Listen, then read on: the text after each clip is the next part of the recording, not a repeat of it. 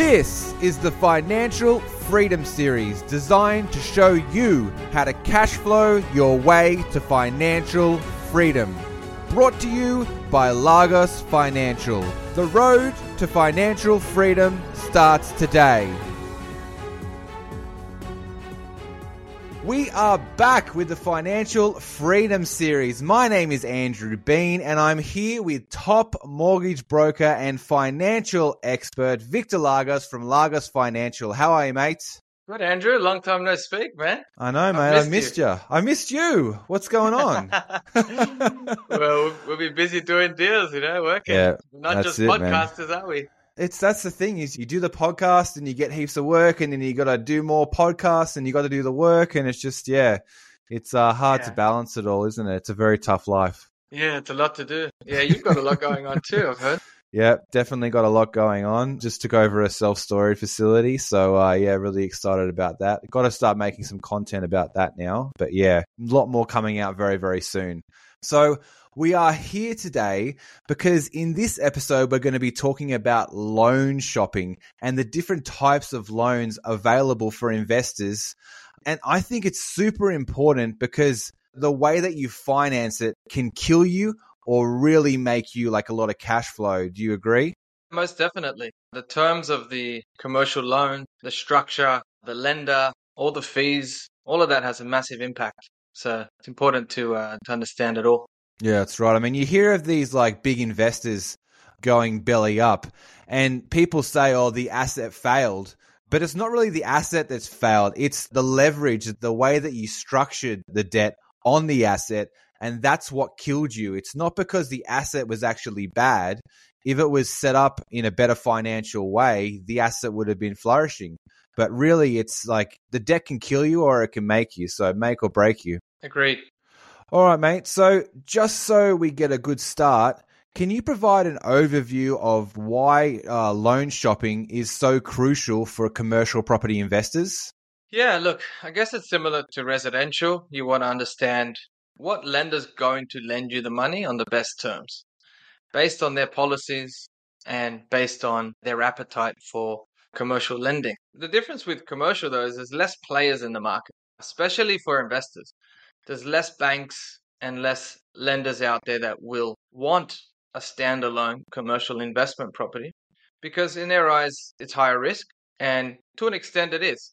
So by shopping around by talking to a commercial broker like myself that keeps on top of all the different banks and lender policies that's pretty much how you'll know one can you actually get the deal done and two what are the numbers actually going to look like because you're assessing each deal and its merits, but it's a game of finance. So without knowing what the finance looks like up front, you might end up committing to buy a property that's actually going to cost you money in the short term and possibly even the long term. So yeah, well, that's it. I mean, if you're buying a commercial property and you're expecting it to cash flow, and then you, you get all the finance all sorted and you buy that property and settle the deal, and then you realize, oh, hang on, this is a negative geared property. I didn't sign up for this. You're going to be in a yeah. bit of strife, aren't you? Well, I've spoken to people before that have reached out. That's exactly what happened to them. They left it last minute. They thought that their mortgage broker knew what they were doing when it came to commercial lending. Turns out they didn't. And last minute, they had to get a non bank loan. And that meant that they were paying exorbitant fees and interest rates because if they didn't, they were going to lose their deposit and potentially be pursued by the vendor because you know, if you commit to buy a property and you sign a contract and you go unconditional and then you pull out, well, it's not just a deposit. If they lose money and not able to sell at that same price, well, they can technically go after you. So they decided to take the loan and they wanted to know what their options were to refinance. And unfortunately, they had no options. They were stuck because it was going to cost them three months of interest to get out of the loan. And obviously the valuation and things like that. So yeah, it's, it's very important to know this stuff up front, especially because pre-approvals are not very common in the commercial space either. So mm. you want to make sure you line up these ducks as much as possible with your broker before you sign that dotted line. But typically, like, is it the broker's responsibility to tell you if you're cash flowing or not? Isn't it really the broker's responsibility just to get the finance over the line for you? Usually, like a buyer's agent or yourself, like, or you as the investor, you know what you want. Unless you tell the broker, like, I want this to cash flow at this percent, this is what I need, this is what I want, this is what I'm expecting, Is it typical in the industry for a mortgage broker to flag that? I know, like with some accountants, like there are good ones and bad ones that flag different things. So if you don't explain to the mortgage broker what you want, will they actually say, "Hey, this isn't cash flowing. What are you doing?" Look, to be honest with you, I can't speak for all brokers. I can only speak for how I do things. Yep. And because I specialize with working with investors and commercial investors, then I want to see what that cash flow looks like for them. And also for me, because I don't want to put them in a position that's going to create financial distress. Like I'm all about financial freedom. That's why we call this financial freedom series and my own podcast. So it's like if I put someone in a position where it's costing them more than it's earning them and they can't afford to hold it and they have to sell it, well, I don't really care that I got paid. I didn't do the right thing for the customer. So for me, I want to make sure that all that stacks up up front. So I've built my own spreadsheet funding calculation where I plug in the numbers. And the good thing about commercial property is that you know what the net income is after expenses because Mm. usually the ongoing or the outgoings, I should call them, are covered by the tenant. So by knowing the net rent, you can pretty much estimate what your cash flow is going to be. Residential, it's a little bit trickier because it's gross rent and then you have to deduct expenses, but you still can tell what they're going to be to an extent. So anyway, so I send these numbers to my clients and potential clients so that they can have a clear picture as to is this going to cash flow up front, especially if they're taking out equity to cover the deposit. So they're borrowing 100% Yep. and costs. And if there's a buyer's agent involved, you know, there's another 15, 20 grand that they've got to add on top as well. And if they're borrowing that, highly likely it's not going to be positive cash flow, but at least they know how much it's going to cost them out of pocket each week or each month. And then they're prepared for that. So that's why I, I do that. But others, technically, it's not the broker's responsibility. It's they're not analyzing any investment. Yes, they're not the commercial property analysis team. They're the commercial property finance team to get you finance. So yeah, obviously a good broker like yourself will let you know if you say I want this to cash flow, they'll let you know if it's not cash flowing. But I guess like if you're doing the finance for residential property, you know, very difficult to get residential properties to cash flow like realistically if you're taking into account all of the expenses, all of the outgoings that you realistically do have to pay as the owner of a residential property, it'd be very difficult. Exactly. And with commercial property, it's like you know that the rent's going to grow each year. You're building in CPI increases or fixed increases. If you're finding ways to add value as well, or if you know that the tenant's going to move out, you can get new tenants in, increase the rent if it's under rented. So there's things that are going to impact the investment to allow you to have more cash flow. And then, of course, the interest rates will eventually come down at some point. But if you've got enough capital and you can contribute a decent deposit, which is usually required for commercial, and we'll get into that, then it's likely going to be neutrally geared or positive cash flow from the get go. And so therefore it becomes self sufficient and you can sort of set and forget. And that's what you want, that predictable income. So yeah, definitely. If you have ever tried to run numbers in your cash flow calculator, you'll know how important it is to have the right inputs. Stamp duty alone can vary wildly depending on what state you are buying in. That's why you need to know the exact figure. Lagos Financial have a full suite of calculators ready for you to start crunching your numbers today. Go check out your borrowing power, budgeting, income tax, refinance calculators, repayment calculators, or my personal favorite, the stamp duty calculator, just to name a few. Go to lagosfinancial.com.au. That's L A G O S financial.com.au to start using these calculators today. So, mate, what are the key factors that differentiate a commercial property loan to a, a residential one? Oh, as I was saying before, not all banks are, play in this space, but the ones that do, let's just say we go to the big four. So the big four, one, they've got a commercial banking arm, Mhm. and it depends on how much you borrow. Then you're dealing with a business banker. So it's not under retail, it's not under residential, it's separate with the bank. Mhm. And they'll analyze each commercial property in its own category. So if it's a specialized property, if it's just a, a standard, you know, retail, office or, or industrial versus say something specialized like a pub, childcare or something like that, they'll have a different team that looks after that to analyze the risk of the deal. That's one. The second thing is way it's the LVR is lower.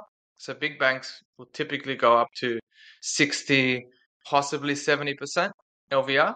They won't go up to 80. Well, maybe one of them will. And they'll also tie the loan term with the lease, even if it's not a lease doc loan. They'll actually want to have a short term on the loan. So a normal residential loan, it's going to be for 30 years usually up front. Whereas a, a commercial loan from a big bank will usually be two or three years up front. And that doesn't mean you need to pay the loan back in that time. Otherwise, the repayments will be unaffordable, right? But what they'll do is they'll do annual reviews and then they'll want an updated lease and then they'll renew the loan or roll it over for another two or three years. It's a way to mitigate their risks to make sure that the property is rented out. Yep. And that the borrower, being that it's usually a commercial entity like a company or a trust, is up to date with their taxes. They'll want to see that. They'll ask for ATO portals and tax returns to see the lodged tax returns and that it's up to date. And then on top of that, they'll also want to revalue the property. So they'll actually, every couple of years, they'll say we need to make sure that our security position Mm. is not too high. So then they'll revalue. And if they value and the properties come down and say it goes from 60 to 80%, then they're going to want you to restructure your loan to quickly get it back down to 60%. Mm. So they're going to adjust your repayments so that you amortize it down to 60% ASAP, or they're going to basically ask you to leave, ask Yeah. you to refinance to another bank, or worst case, sell the property because they don't want to be under that position. So that's how they handle it. And then you've got second tier banks that I try to focus more on because they'll do set and forget loans, similar to residential, where they'll give you up to sort of 25 years upfront, no annual reviews. But it all depends on if you're borrowing, you know, less than a million dollars or more. So the higher you borrow, the higher the risk, usually the lower the LVR. In a nutshell, that's kind of the things that I navigate with all my clients and investors to try to understand which is the best option for them. And was that 25 year loan for a commercial property or for a residential property? No, for a commercial, oh, I Oh, can wow. I, I usually go for that. So I've got a, a bank that I deal with. I won't say which bank that is because usually I have to obviously talk to the customer and make sure that that's the right bank for them before I start disclosing it. And they'll do 25 years from the beginning, and they won't do annual reviews, and they won't do valuations along the way. So they'll literally do it straight off the bat, and they'll even do up to five years interest only as well. So that would be the ideal option, but the LVR on that particular product is capped at 75%. Yep. So it's still decent. Like it's not 60 like the major banks, but 75 is obviously less than what a lot of people want. Most people, especially first time investors, will want 80%, and it's harder to get. So I try and avoid 80% for any commercial lending just because serviceability is a massive constraint. And then we might end up going to a non bank. And if we go to a non bank, then the rates are higher, the fees are higher, but you can get 30 years upfront. So keep that in mind with a non bank. it's not going to be positive cash flow, probably. Yeah, definitely. I mean, that's the thing about commercial property is that usually it is a shorter type loan. I mean, I would say that it is quite uncommon to have even a 25 year loan. I haven't heard of too many investors. I know James Dawson, I remember him talking about a loan that he's had for 30 years or so, or like it's a 30 year loan or product. But your general investor, 25 years, 15, 20. yeah, that'd be nice. Like that's a really, really strong position to be in. And like I know Yeah. it doesn't happen in Australia, but in America, like you can get like a 30 year loan that's fixed interest rate. So hmm. that means the debt starts outstripping the interest rate. So it becomes a like a really big benefit to you in time. But yeah, it's that 25 year loan in Australia would have to be a variable rate, surely. You can get fixed up to five years, even on Yeah. a 25 year loan term. Yeah, five years. But you though. can't, yeah, you can't do 30 year fixed rates don't exist. I was reading something about that. There's a history behind that. When it came up, it was Australian banking didn't take it on. It was, uh, I think it was, might have been after World War II potentially. And they kind of missed the boat on that. I think they had a change of government and then the new government missed out and that doesn't exist anymore. Like that type of funding for Australia. So yeah, it's kind of cool, obviously, to have fixed for long term. Then you, it's predictable. But, Yeah. you know, Australians are, are are used to variable rates and navigating that anyway. So Yeah, fixed long term loans are lower risk than a variable long term loan, obviously, because you know the expenses and they just out start to outweigh the expenses over time. So I just wanted to jump back as well because you mentioned a term that you and I probably take like a grain of salt because we understand what it means. But I was just wondering if you can explain the concept of an LVR to, say, a first time investor, what that actually means and, and the significance of it. Sure. So LVR stands for loan to value ratio. So it's a percentage of what you borrow versus the value. So when we talk about an 80% LVR, if you're looking at dollars, if the property is worth a million dollars, then an 80% LVR would be a loan of 800,000. Right? A 60% LVR would be a loan of 600,000, etc. That's how the banks analyze the risk on the property itself, on the security. And the lower the LVR, the lower the risk. And the main reason is because if there's a fluctuation in, in the price or in the market value, they're protected. Because say there's a 10% reduction, well, there's still a buffer of say if it was a, if it was a, a 60% LVR and it, and it dropped down 10%, well, it's now 70% LVR. So it's still okay if the bank had to foreclose and sell that property. They're still going to recover their money essentially. So if they go up to 80%, it's obviously a higher risk because if there's a 20% reduction, then it's then it's a uh, property that's basically not enough to cover the sale. So uh, negative equity they call it. That's why for residential lending, you've got mortgage insurance to cover that to that risk. And something interesting is that LMI protects the bank, but it doesn't actually protect the borrower. Mm. I know I'm just veering off for a moment because I just wanted to cover this off. So, say there was an LMI claim. So, a bank would sell the property, they recover their money, whatever they could. If there was a shortfall, they could claim it from LMI, mortgage insurance. And then LMI will pay that to them, but then they will go after the borrower for that money, even though the house is gone. And if they can't get the money, they can default you and go through court proceedings to try to recover it. So something to keep in mind for the listeners. That's what LMI can do. It doesn't protect you, it protects the bank, and they'll still come after you if the property is sold at a shortfall. The lower the LVR, obviously there is no LMI, so that can't happen. And in commercial lending, LMI also doesn't exist. But something to keep in mind though is that risk fees do exist.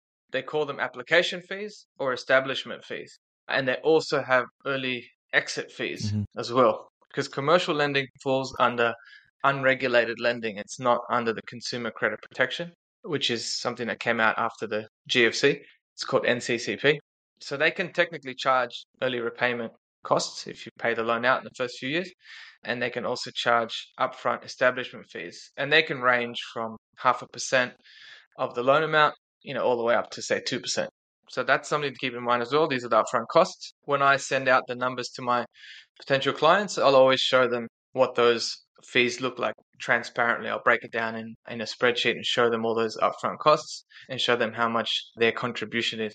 Because sometimes you don't know about this stuff. It's kind of hidden. You Yeah. find out about it later. So I try to make it all upfront so there's no surprises.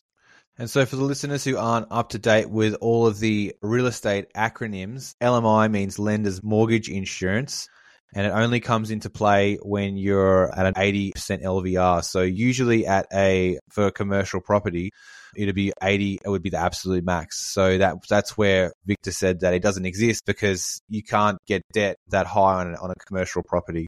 So when you're going for your normal residential property, that does come into play because you can get 85, 90, even sometimes 95% LVR on a property. So you need that LMI lender's mortgage insurance for the bank's protection. That's it. So, mate, how does the loan you choose impact the profitability of a commercial property investment? So, I just want to go to that question because we've just spoken about LVRs. So, the LVR really dictates how much debt you have on the property. So, why does that make a big difference? So the higher the debt, the higher the repayments, the higher the interest cost, and the less of the rent that you get to keep. So that's how it impacts your investment. The more leverage you have, the more gearing, the less cash flow. And if you have less cash flow, then at some point or another, it's either not feasible to hold on to it or you have to pay it down so it becomes cash flow positive. Otherwise, it's a liability more than an investment, right?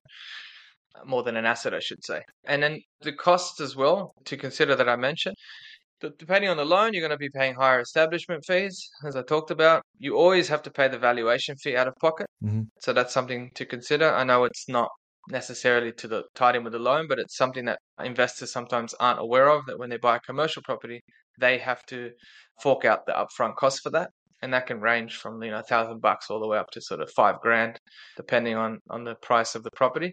Banks aren't going to cover that. Residential, they're happy to because they you know they might only charge four hundred dollars or something, but for commercial they won't. And then the loan if it's P and I. Mhm. So a lot of the time, if you pay P and I, then and you're wanting a self-sufficient, positive cash flow property, well, the cash flow is impacted if you're making principal and interest repayments because they're going to be higher than just the interest, right? But something to be aware of that, even though it does impact your cash flow, it's not a bad thing as such because the principal part is your equity. So some people don't realize that every time you make a principal payment, you're actually taking equity back from the bank. Yeah. So they've got their equity, which is the leverage. But when you pay, make a principal payment, the debt comes down. So that's your equity. You're taking it back. So you're building equity when you pay back principal. But if you're forced to pay P&I up front, then that could make it a, a difficult venture for you because if you want the rent to cover that and you still got your own home mortgage to pay off, your PPOR, and maybe a couple of other negatively geared residential properties, well, now you've just added on another cash flow constraint to your portfolio on a while you should be really putting all your principal payments, the equity building payments into your PPOR, your home, because that's non-tax deductible debt. That should be the priority. So that's another part of the structuring that you've got to be aware of. You know, we talked about the LVR. So of course, the higher the LVR, higher the repayments. If you can bring that down and you can have a larger cash contribution, then that's going to put you in a better position from day dot because you you'll be able to get positive cash flow straight away. Yeah, And hundred you can percent. use that money to pay the debt down Yeah, definitely. Just on a side note, there I had a quote for ten thousand dollars for uh, valuation on a self storage facility this year. So Wow. yeah, they can get pretty pricey, mate. So Yeah. could you just walk us through the various types of loans available for you know your average commercial property investor? Yeah, so as I was talking about earlier, the typical types of loans would then be the short term stuff. Yep. So it's, if it's a full doc loan, well, let's break it down. You've got full doc, low doc, and lease doc. Yep. And full doc is just basically fully verified. You're providing tax returns, pay slips, you know, rental income, bank statements, everything to show what your income is and can you actually afford the loan itself. Mhm. And then the loan itself, the loan structure will then be short term, like a one or two years from a big bank or set and forget. So I still consider that a different type of loan because the short term stuff is a bit more maintenance required, right? You need to be aware of those things coming up when you're doing annual reviews and staying on top of your taxes and all that sort of stuff and keeping on top of the tenants to make sure they're paying everything on time. Whereas if you get set and forget, you're getting 25 years potentially up front and you're literally setting it and forgetting it. You're still liable to make the repayments, but the bank's not chasing you Yeah. to say, hey, what's going on with the lease? Send me an updated copy, etc. And then when you've got a low doc loan, this is where you are self-employed. So it doesn't work for PAYG borrowers or guarantors. It only works if you're self-employed. And instead of providing tax returns to verify your income, you either provide BAS. So this is your business activity statement. Mhm. When you lodge your GST, you provide that, and then that they kind of estimate what your profit would be based on the industry that you're in. So they kind of just, you know, shave down the revenue, sort of estimate what expenses you'd have, minus the salaries, of course. And then the other one is bank statements. So if you provide business bank statements, they'll do the same sort of thing. They'll look at all your revenue and they'll work out how much can they use for income. And if none of those work, then you can also get your accountant to write up a declaration. So the lenders that accept low doc have a specific declaration form that an accountant has to fill out, which basically declares how much your income is. And that's what they use. That's a low doc. And then the other one, which is a lease doc, is similar to low doc in that you don't have to provide tax returns, but serviceability is purely on the lease itself. So it's only on the rent that you generate from that commercial investment property. It's not got to do with your income. So those types of loans were up to about 65% LVR when the interest rates were lower. But now that they're where they are at the moment, we're sort of hovering around that 45 to 50% LVR. So you need a larger deposit. Keep in mind though that you could borrow the deposit from your residential property mm. as a full doc loan first. And I do that for some- some customers. So you take out the equity as cash and then you do a lease doc, and then your deposit comes from essentially borrowed money anyway, and then you can claim the interest across both. So they still do want to know who you are, though. It's not like, oh, yeah, you're just getting a lease. We don't know who you are. They still want to understand what your financial position is. So you still have to declare your assets and liabilities and whether you're working or not. They don't ask about your income necessarily because they don't need it. But if you're on the pension, for example, or you're really old, sort of elderly, and don't have any assets to your name, renting, or something like that, that's not really going to be the type of uh, deal that they would do. They still want to understand who they're lending to. Mm-hmm. And of course, they'll do their credit checks and ID verifications as well. But it's still a good option for someone who has got access to cash and may not necessarily have the serviceability in their own names to fund another investment property. You know what I just realized? Yes. You do know. No, I don't. you tell me. I just realized that we are almost wearing identical shirts. We've really done well here. yeah. I have- just I've been looking at you for like half an hour and I just realized we're matching. Look at that. Didn't even do it purposely. Let's not tell everyone that we messaged each other first and said, uh, "What are you wearing It's today?" not it's really not true. He's just saying that. it's not true. So, mate, what are the primary differences between like a traditional bank loan and like alternative financing, who I've had a little bit of experience with uh, in the last couple of months, like private finance? For listeners that haven't had any experience in those two realms, what are the difference between your standard bank loans and private finance on commercial properties? Okay. First and foremost, banks are probably the highest regulated lender there is. So they've got a, a lot more rules that they have to operate by and risk that they need to basically cover off before they can lend out commercially. But they are the cheapest. So if you can get bank funding, it's always the main goal for any investor or borrower out there. But there's a lot more red tape and it, it can take more time to get loans approved from banks. Non bank lenders, they're the next layer down mm-hmm. from banks. So they're non ADIs, so non deposit taking institutions. They're not regulated by APRA for residential lending, they're regulated by ASIC. And for commercial lending, same sort of thing, they're not regulated anyway, but you know, they've still got rules because of the way they get their capital. They usually borrow it from banks, to be honest. Non banks borrow it from banks initially through what's called a warehouse facility, and then they pay it back after. So there's still things that they need to cover off, so they're not. But you can get away with more. So longer terms up front, 30 years, higher LVRs, up to 80%. I know one that we even got up to 90% on an SMSF, but they'll charge a risk fee for that, not LMI.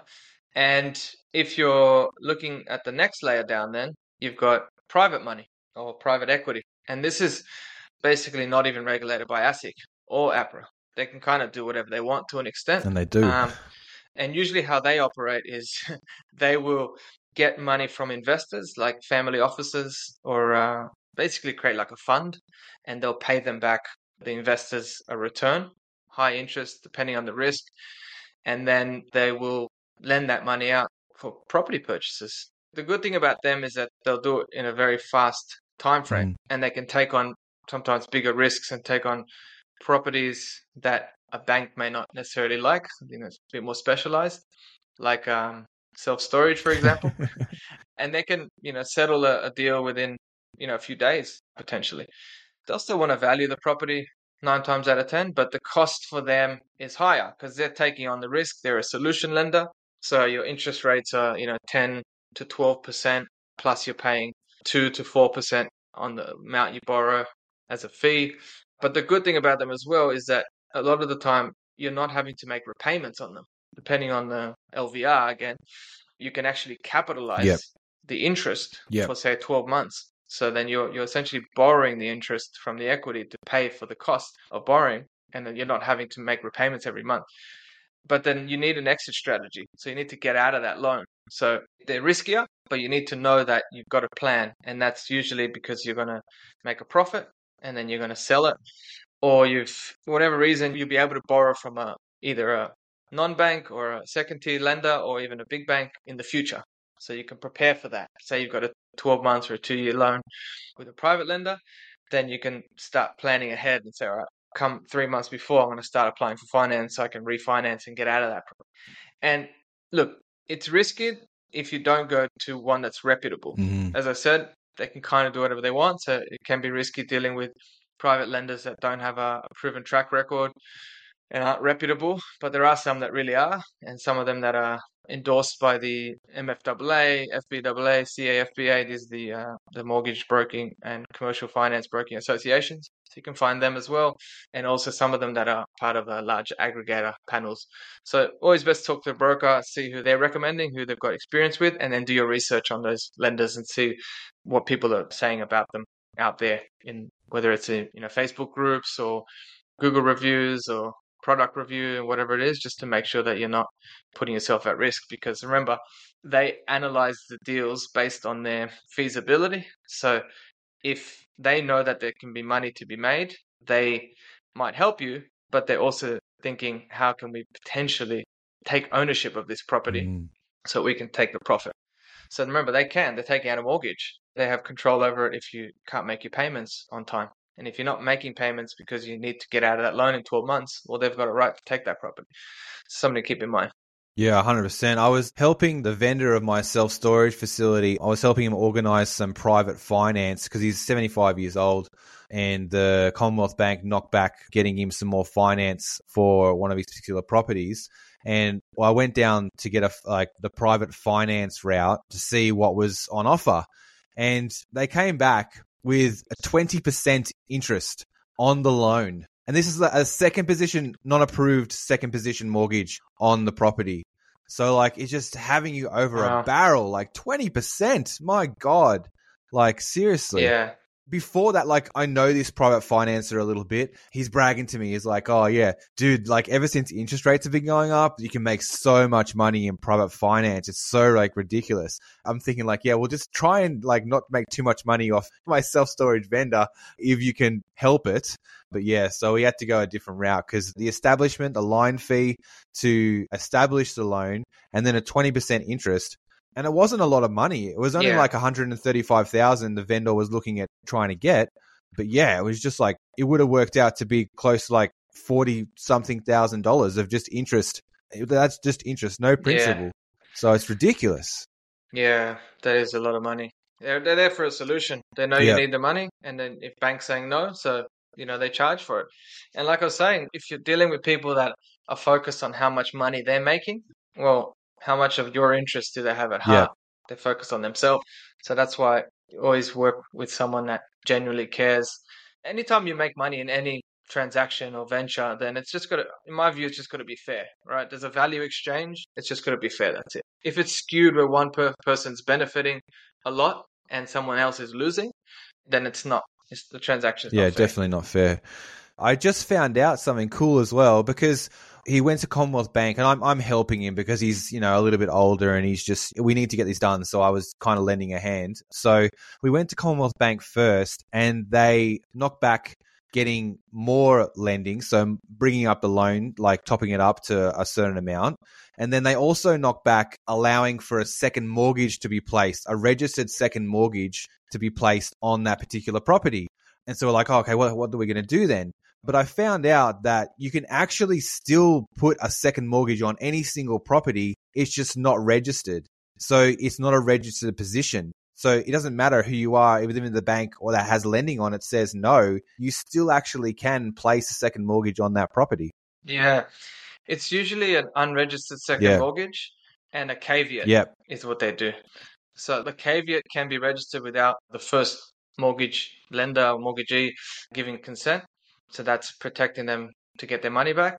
And the unregistered second mortgage is you can still use that, I guess, in court, right? To say, hey, they signed the mortgage, I'm eligible for X amount of money. So yeah, that's true. There's always a way.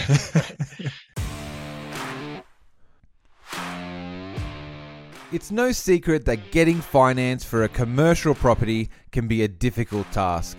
If you're looking for a rockstar mortgage broker to kickstart your financial freedom, well, look no further. My man Victor Lagos from Lagos Financial has you covered for all of your commercial financing needs.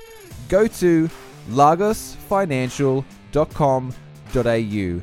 That's L A G O S financial.com.au for a free consultation to get you on the path to financial freedom today.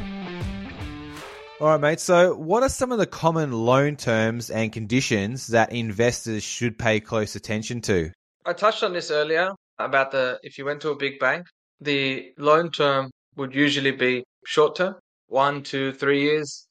And the conditions would be to do an annual review. So they want to make sure your taxes are paid on time. They want to check the most recent rental statements to see that you're collecting the rent on time, same amount that you declared and that they approved it on. They want to see that, you know, you've, you know, lodged your tax returns, maybe want to revalue the property as well. So there's another cost that you got to cover and you hopefully it hasn't gone down in value in that time. The loan terms for other banks, you can get typical commercial loan is usually 15 year loan term, sometimes 20, but I can go up to 25 with one of my, my banks. And usually interest only is sort of between three years up to five years, not much longer than that. And the repayments as well. So, say you got a short term loan with a big bank, they're going to calculate your repayments over a 20 year term. So, they're still going to work out can you afford a 20 year loan term, but then they're going to renew your loan every couple of years and extend it out for um, another two years, as long as you pay everything on time and the value still stacks up. And the other thing I mentioned was early exit costs. So that's something that if you were to get out of the loan in the first two or three years, you could be up for potentially even up to three months worth of interest to break that loan. And so I just want to clarify as well. You mentioned a couple of times that you can get a 25 year loan. That'd have to be on a specific type of property, a commercial property, right? It's not just any single property you can get that on. What type of property would be eligible for a 25 year loan, in your opinion? It's pretty much a standard commercial property. Like a, so, an industrial property um, with a um, good like lease. A, like it'd have to be something like that. It's yeah. not just like your, yeah. your corner shop down the road that's a, a retail shop that's vacant all the time, surely. Okay. Couple of conditions on that. It doesn't have to be industrial. It can be, you know, a little retail space or an office but it has to have at least 12 months remaining on the lease. At least. You can't come in with a, a vacant possession property to get that particular product that I'm talking about. You can go to a non bank though. So, something to keep in mind that if you did really want a property vacant possession, you could go to a non bank, pay a higher interest rate, higher fees, as long as you can show serviceability with your income after your own liabilities and expenses, they will let you buy a property vacant possession. And then you can go out and get tenants in. But then obviously you buy vacant possession, you also got to pay GST as well because it's not sold as a going concern. But banks don't want vacant possession. They won't take it on. They'll want to see that lease in place and they'll want to see at least 12 months remaining on it and options as well. So usually they'll want to see at least another 12 months of options. So that's two years. But this other bank that I mentioned, they're happy with 12 months. So, but if you come in at 12 months, it's too tight. You want to have like 13, 14 months remaining when you apply. But what I usually do for my clients is I actually check with the bank up front. I send them the deal. I say, this is the property, this is the tenant, this is the lease terms, this is the price, this is the rent. Is this property acceptable as security? And they'll check it, they'll do quick searches and they'll say, yeah, it's fine. Or they'll say, no, we don't like it because we've checked this tenant. I had one recently and they did an ABN search and they said the tenant deregistered their ABN beginning of the year. So we, we won't take it. We need a brand new lease with an entity that is registered. I'm like, okay, that's fine. And another one, they picked up that the mezzanine wasn't council approved. So the property itself was great, but it had a mezzanine put in and it wasn't council approved. So they didn't accept that as security. So I always check that for my customers because if they go down the path and they pay a solicitor, do a contract review, to do a lease review, potentially even pay for a valuation, and then they you know start due diligence, find this out, and the bank comes and says no, well, they've just spent a few thousand dollars unnecessarily. So if I can get them an, o- an indicative okay up front, could save them some money and increase the chances that the loan will be approved as well. All right, so we're loan shopping here. This whole episode is about loan shopping. In no particular order, can you give me some of your favorite lenders right now, just off, off the top of your head? Yeah, so Westpac, ANZ, Bank of Queensland, Bendigo Adelaide Bank, Suncorp, and then in the non-bank space, we've got Pepper Money, yep. Liberty Financial, La Trobe, even a new lender I'm dealing with called Wealth, WLTH, So these are the main players in this space that I'm dealing with regularly. So, in terms of like Bendigo Bank or like a Bank of Adelaide or Bank of SA, I think it's called maybe. If you are buying an asset in their particular location, their geographical location, are they more likely to be your best funder because they're in the geographical location, they understand the area, they want to invest in their own state or their own little town or regional town? Would you think that? Is that something to put together and like try that as an option? Not necessarily. They look at every deal in its own merits. So just because it's in their own backyard doesn't make it mean it's a better performing asset. What they will do though is look at your location as a borrower. So if you're going to a big bank, you'll need to deal with a local business banker Mhm. based on where you live. So if you're in Victoria, you need someone in Victoria. If you're in Queensland, you need someone in Queensland. So you can't deal with business bankers from different states, even if you're buying in that state. That makes sense. So you can buy interstate, but you're going to deal with a banker in your location if it's a big bank. If it's not a big bank and they don't have branches and you know you're dealing with myself as a broker, then you can literally buy anywhere and you can live anywhere. It doesn't matter.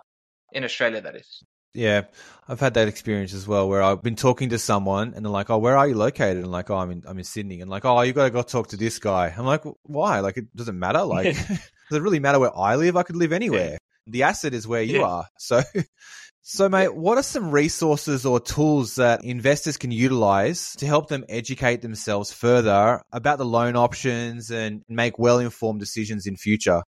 Yeah. So look, in terms of a resource, I've mentioned in a past episode, I've created a, a commercial property guide. If you go to lagosfinancial.com.au slash free guide, you'll be able to download that. And it just gives you a bit more information on what it kind of looks like buying a commercial property and the lending around that versus a residential. And then in terms of tools, look, it's there's actually not that much tools out there. I'll be honest, uh, it looks like the uh, commercial buyers agency, uh, Polisi Property, has created a few tools, and and I think some of them are great. I use them as well. So if you jump on their website, and uh, you'll be joining Polisi Property this month, so oh, you've just joined them. yeah, so it's a bit of a plug for you. but those tools are really helpful to look at your cash flow position and what it looks like if you were to borrow, you know, higher LVRs, and plug around with different interest rates, and what does that look like on your cash flow. But on my website as well, I've got some calculators which you know determine your your stamp duty as well as your P&I repayments. So if you plug in higher interest rates, you can sort of see what that's going to cost you P&I or interest only. So then you can kind of know what your cash flow position is based on the net rent and how much you borrow. Yeah, and then of course the stuff that I share with my clients, look, they are custom and tailored. I base that on their circumstances. So I run a borrowing capacity and a buying power. So at the same time. So it's a bit of work to figure that out and also take into account future lending if they need equity. So then I'll put the future lending into the serviceability on the rate that they're borrowing it at, and then I'll work out, okay, based on that and a potential rent of say six or six and a half percent net rent, what does that look like in cash flow? What does that look like serviceability? And then what's their contribution that they need to put in? So I do that for my clients and I don't charge for that. I just send it out to them and that helps them make an informed decision. Yeah, awesome, man. And just so the listeners know, Victor actually does car loans as well, which he's he's been doing one for me just this week, and I was super surprised how quick and easy it was. It was basically all done in a day and a half, literally from organizing it, putting it all through the portal, getting the approval. When this uh, podcast airs, I should have already picked this car up. So um, yeah, Victor's uh, the way that he does things is awesome. He's also done refinancing for me as well. So yeah, big plug for Yeah. Victor, top mortgage broker. And mate, where can the listeners go to find out more about you and your business? So the best place to find me is my website, which is uh, lagosfinancial.com.au. And I do have a new tool that's been built into the front page. So when you land on the front page, you have different icons that ask you whether you need um, a residential loan, a commercial loan, even a car loan, or a personal loan or a business loan. There's actually some technology behind them, which you used, which is a, a loan matching technology. I've partnered with another company that's built this. It's very powerful and it looks at your individual circumstances. It looks at what you're actually trying to achieve, what you're trying to borrow, what you're trying to buy, and it will then loan match that and find the lender that's going to, you know, 99% chance approve you, and then give you some indicative interest rates and fees, so you know what that looks like based on who will lend you the money. And then if you follow through and complete an application, you'll get a phone call very quick from uh, someone in my team who'll reach out to you. If you're self-employed, like uh, Andrew Bean over here, then you can get a loan approved in a same day or next day, and you don't have to provide any financial statements, no tax returns, nothing like that, and you can literally drive that car away in a couple of days. So self-employed, you need the car for business use, good to go. That's where you can find me. Yeah, I couldn't believe how low their repayments were too. I mean, like we were like holding off because obviously we're rather save money for real estate and put it into um, you know real cash flowing assets, not at a depreciating asset like a car, which is just a really really bad investment, obviously. But I can't believe how little it costs per week to buy a really nice family car, or a nice secondhand family car. I'm not I'm not a really big car guy or a flashy guy. I'm not a car guy at all, obviously, just a real estate guy. But yeah, I, if I had known it was this easy and, and quick and cost this little, I would have done it a long time ago, but I have no idea how to buy a car, put it up for finance for a car. Like it's just something I've never even thought about because I just don't care about cars. But yeah, if I had have known how easy it was, I would definitely would have jumped on it earlier. So um, yeah, talk to Victor if you guys are looking to get a new family car anytime soon. But mate, that looks like that's a wrap. This has been financial expert Victor Lagos and Andrew Bean on the Financial Freedom Series. Cheers, everyone. Thanks, everyone.